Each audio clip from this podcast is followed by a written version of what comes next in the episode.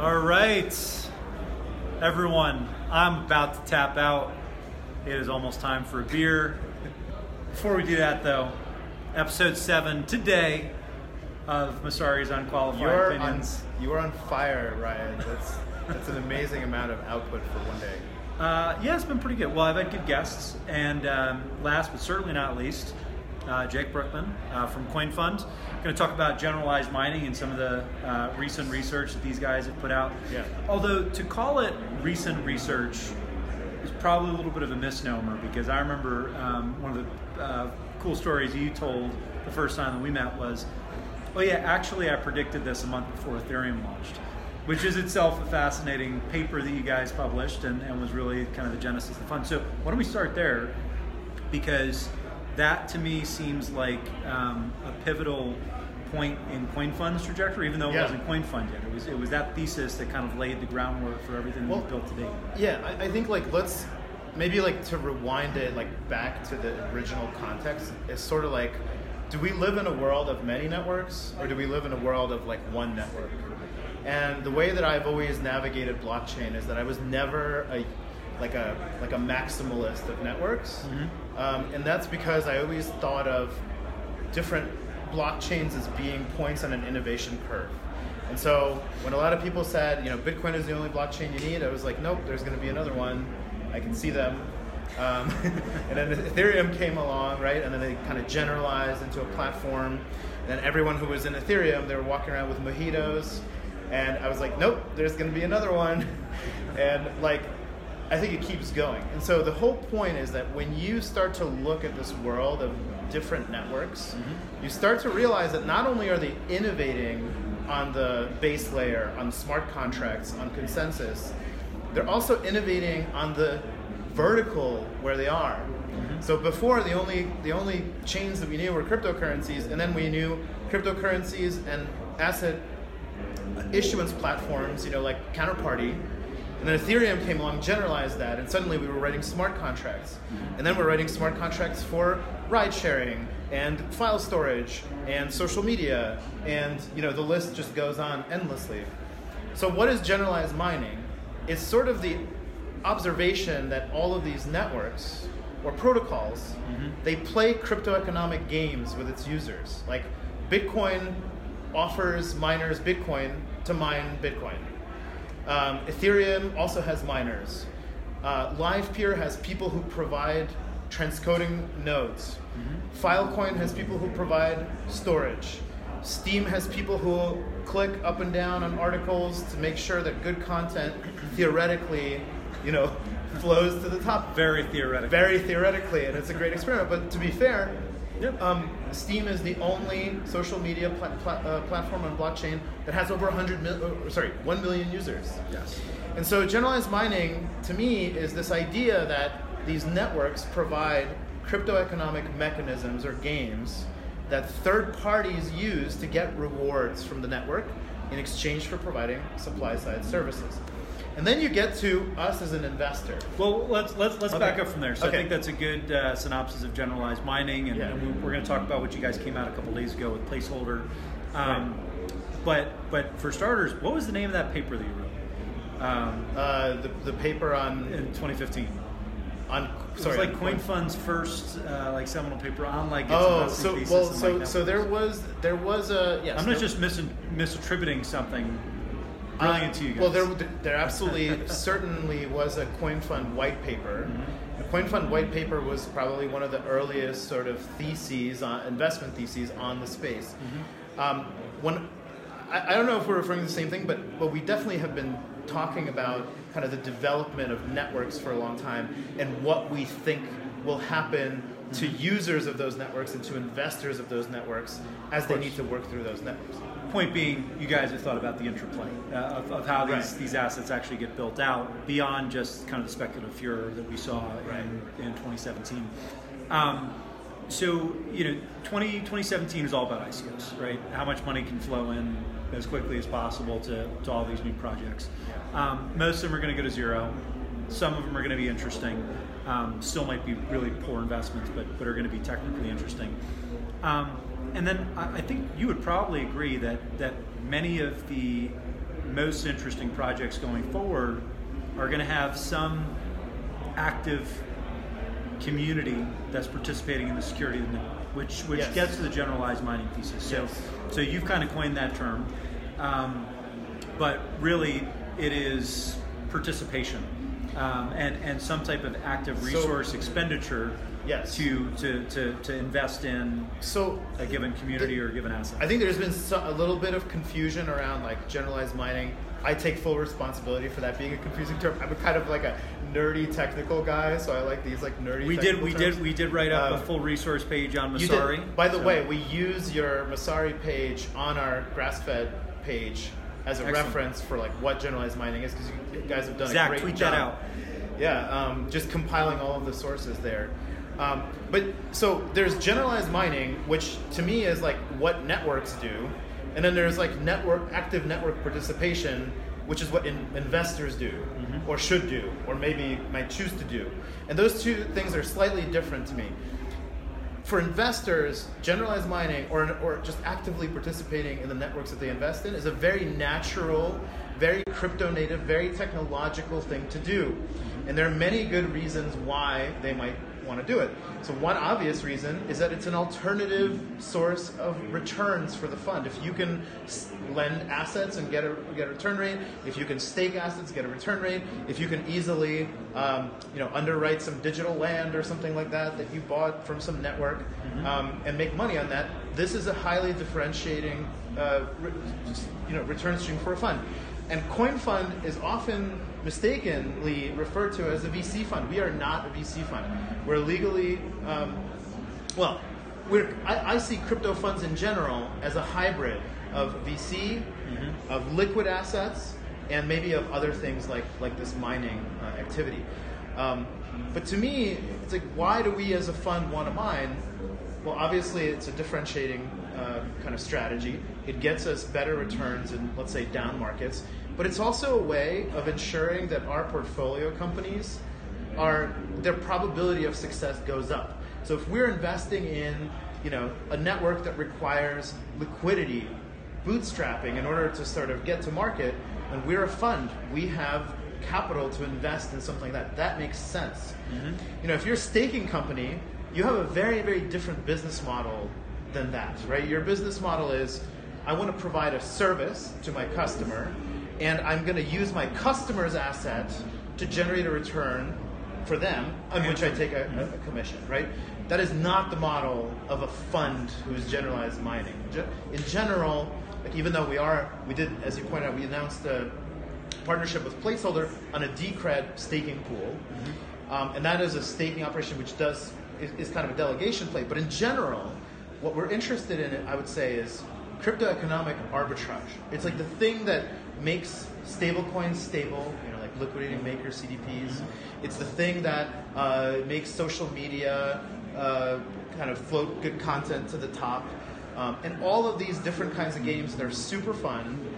These markets are inefficient, so there's a lot of opportunities. It's a very technical. the, the, the question is, is there enough money there just yet, right? So staking Yeah. makes sense. Um, well, I think a lot of people have confused how staking works. That's a separate Yes. point, right? If, if, if um, I inflate the money supply by 10% and all the same participants get the same 10%, they're not actually making any money. They're just, they're just avoiding loss by participating. Um, but some of the ecosystems that you guys are dabbling in, it's a little bit different because you know it's a minority of folks in the industry actually doing the work and, and putting money up. Yeah. So it's not just inflating by 10% to Right. keep your pro rata Well- stake. It, it is actually accruing additional value. So I want to tell. I want to speak. I want to say a little bit about, about that, and then I want to say why uh, it's actually a really important strategy for a fund. So so on staking, like think about you. So you make a great, great point. Some staking mechanisms just simply dilute supply. So maybe that's not like the best uh, kind of crypto economic, um, you know, mechanism to invest in. But even more importantly, like let's say you're staking on Tezos or Cosmos. You're trying to stake on Cosmos you're making a token denominated return. Token denominated return does not equal fiat denominated return, which is what a fund cares about. And so necessarily when an investor goes into a staking situation and you're not market neutralizing your position, then what you're doing is you're investing in that network becoming big. And so don't have a portfolio set up to handle the risks of doing that. And so, so basically, like you can mitigate that by, you know, let's say you're lending ether, you're, you're earning ether interest. You could take a short position on your principal ether there and just skim the interest and turn that into fiat, and that gives you a market neutral return. Mm-hmm. And I wrote about that in an article called about borrowing and staking. But here's to me like the most compelling reason why a fund might want to do this. Think about layer two. So layer two is a bunch of um, loosely connected open source projects for the most part. They have very, very few equity opportunities. It's hard for those companies to come up with like how do we make money on our own network. They usually come up with the idea like we'll run hubs on our own network. Um, also, many of these projects don't have tokens. So even those VCs that in 2016, 2017. So, so let's let's use DeFi as an example, just Yeah. to be specific. You know, we I, I talked to Nadav from Dharma Right. earlier, right? You mentioned Compound. Um, I think you mentioned Compound. Compound is definitely a Yeah. project we look so, at. so, so sure. Um, uh, so Maker, Compounds, Dharma, you know, a few others that are, are built on top of Ethereum and, and Yeah. using ETH as collateral. Those would be like the layer two solutions in this decentralized finance stack.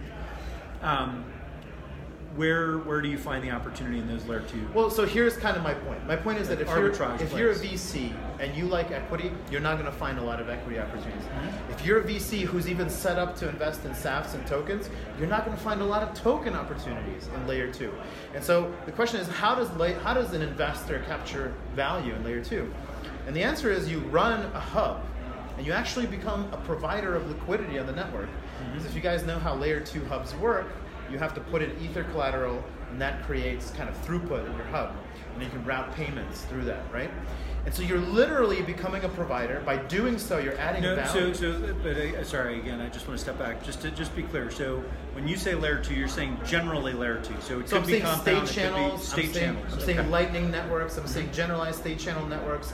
Maybe even plasma. Mm-hmm. Um, but but in particular, I'm thinking about just think So about not layer two applications, but layer two infrastructure So- so this- on on some of those primary chains. this has profound implications for, for applications as well.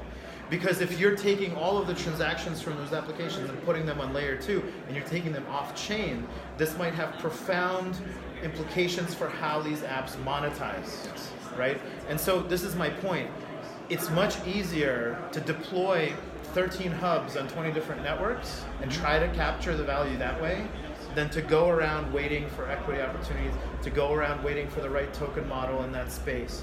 And so, if you're an investor who's like literally dog fooding the, the, the networks that you're trying to invest in, and you're routing payments yourself, um, that's a fairly inexpensive way of getting exposure. Whereas someone who's only you know equity oriented has to wait and then has to decide like oh i'm going to invest in the equity of the apps that are built on this layer but i don't even know if this is one of the 20 that will win you know What, what, what's interesting to me is you guys can play that arbitrage game. yeah Um, talk a little bit about the partnership with Placeholder because they're structured as a 10 year fund, sure right? So you guys have made this conscious decision. We are not a venture fund. They've gone the other direction, and yet you've collaborated on this Decred staking pool. yeah Um, why combine forces? Like, so, so how, how does the inner workings of that? So we, so a placeholder and Coin Fund have been friends for for a, a long time. We're all friends in New York.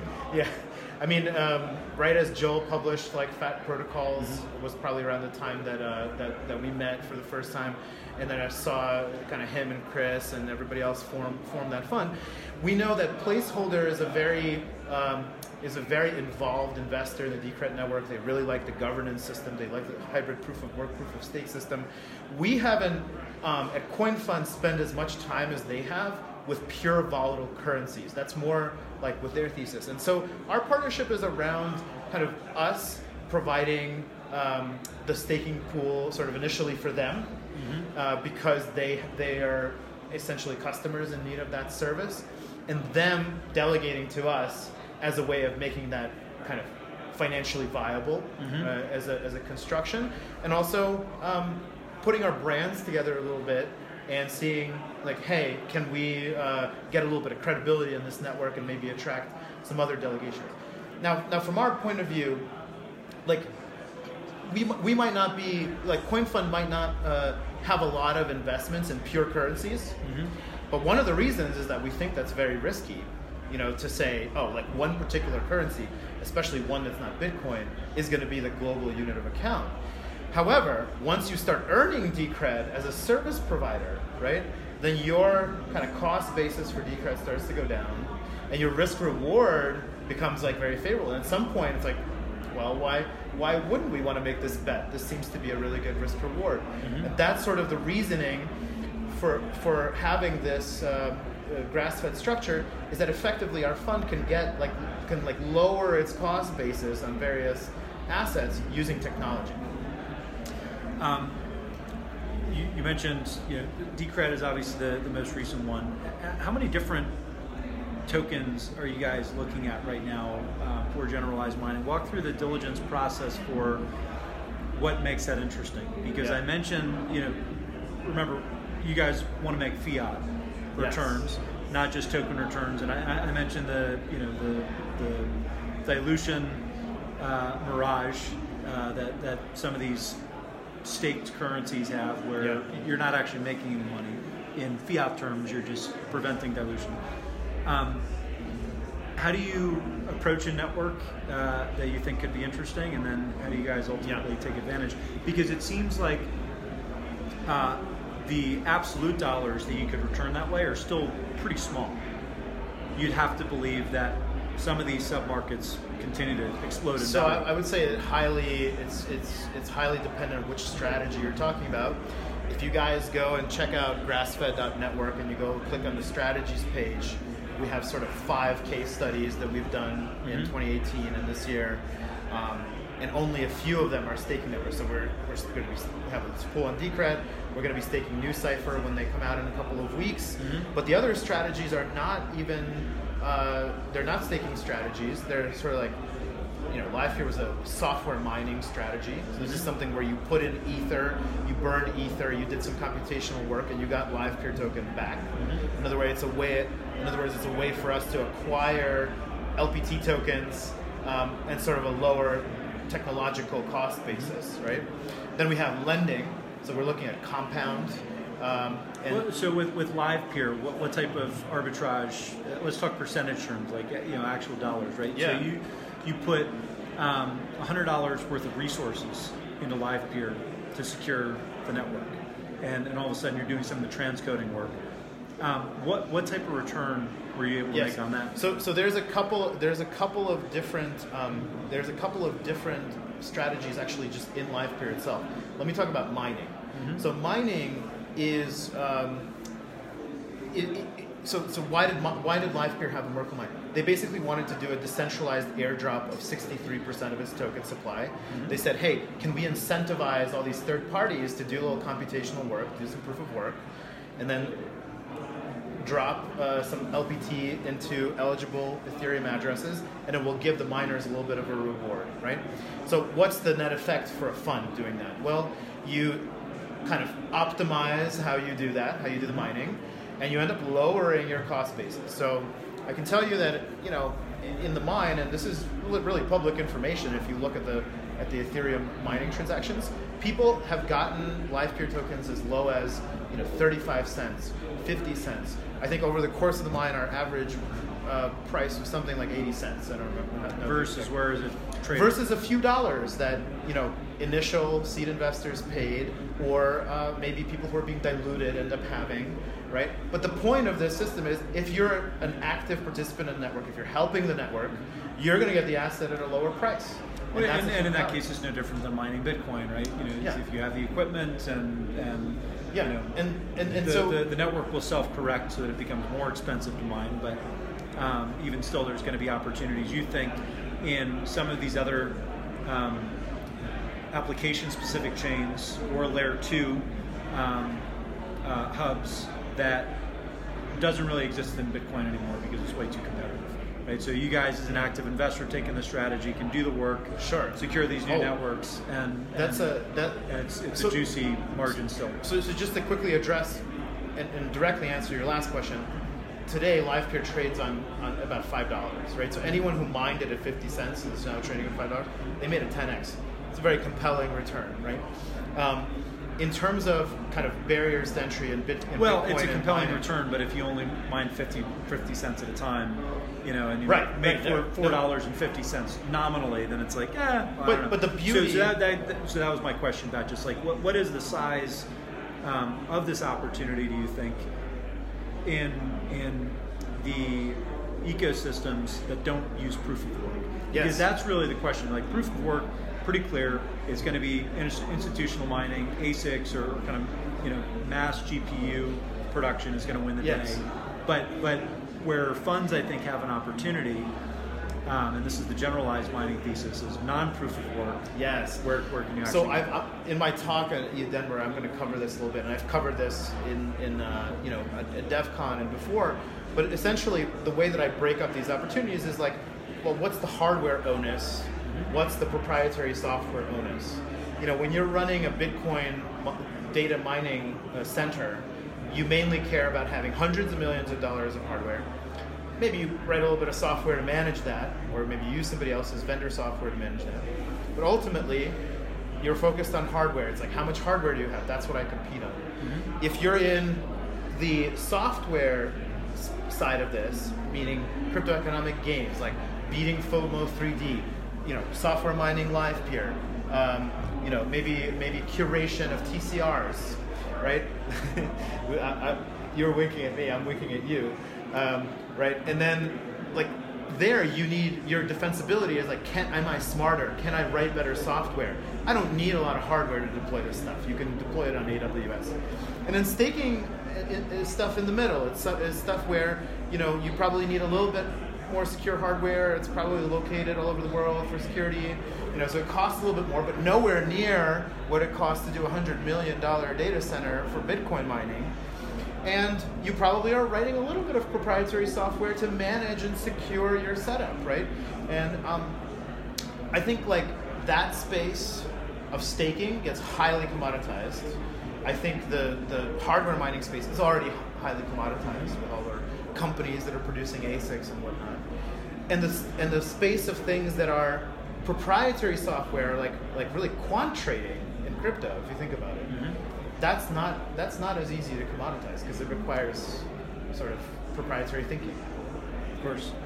Um, what what KPIs do you look at to measure this? So you know, as you know, um, we added staking rewards um, data to Messari just uh, or on Yes. Chain Effects a couple weeks ago. That's great. So we're, we're looking at, at more things to add, of course. Um, the market tends to be very meme, meme driven and narrative driven, Yes. and, and I don't think that's going away. Um, fundamentals ultimately will come into play. I think this is an early area that they will. What KPIs do you look at um, on the one hand when Yeah. you're thinking about what could be a, a candidate next Yeah. for, for generalized mining, um, where you guys might have an advantage outside of the ones you mentioned in the case study? Uh, and then outside of that, what do you think the strongest meme is in crypto in terms of a narrative that absent fundamentals is still going to keep uh, you know, teams afloat during this market? It's a good question. Let me answer the second one first. I think BUIDL is a great meme. Um, it's all over this place. You see that word, kind of hashtag BUIDL posted all over the place.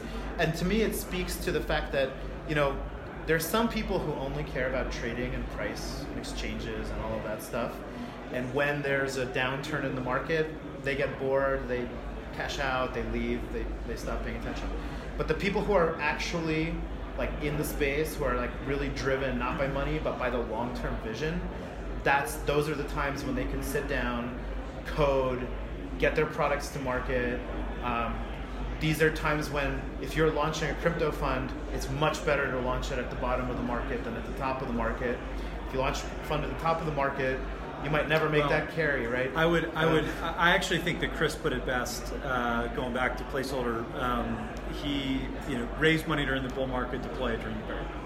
So not, I, I wouldn't want to be starting a fund right now. Well, so if you, what I mean is, when I Yeah. when you start a fund, you deploy your fund too, right? So if you've deployed your fund on the most exuberant, well, for hedge high, funds as, as you guys, yes, absolutely. of course. Okay, and then so, So to go of KPIs, So to go back to KPIs, I think lending and borrowing rates in crypto are going to be extremely important indicators of things. I'll tell you why. So, lending and borrowing are indicators of sort of people's interest and demand for a certain asset. It might be demand for leverage because people are bullish on it. It might be demand for short selling it because people might be bearish on it. So right away, lending uh, or borrowing rates are sort of a, a, precursor or a signal for how people are uh, sentimentally feeling about that asset. Um, if your asset also belongs to a staking network, remember you have this staking return, and then you have this like borrow uh, rate or, or, lending return, right? And those two things should arbitrage together. The, the, the lending rate should become like just under the staking rate. And if your re- lending rate goes above, your, your network might be in trouble. That's an indicator that uh, people might be um, you know, shorting your asset, taking it out of the staking mechanism and shorting it and selling it, mm-hmm. right? So you want that indicator. So I think lending borrowing rates like what you see on Compound, what you see on Dharma, what you'll see on many different such protocols in the future, um, are very important indicators of the health of assets. Um, if they're also staking assets, there's an important relationship there. Staking rates are great. Um, I think we will see more and more of that. Why is that happening? Well, because the you know over the last two years, we have, for better or for worse, rejected certain token models. We've rejected utility tokens because we think they go to zero because of velocity. I still don't fully buy that, but you know, but we can we can. There's argue. shades of gray. There's shades of gray. Um, but, but what's what's unequivocal is that people don't build utility token models anymore, whether or not they work. Right? P- what are people focused on these days? They're focused on governance tokens and they're focused on work tokens because these models have strong, uh, or at least a case for a strong valuation uh, criteria, right? So governance, Phil Bonello's post about, you know, forking the network if it goes against your business, right? Is that cheaper, or is um, buying up a bunch of the token and sort of governing it your way? Is that cheaper? That creates a quantitative way that you can value a governance token. Um, and finally, uh, on work tokens, we're actually seeing a ton of these models.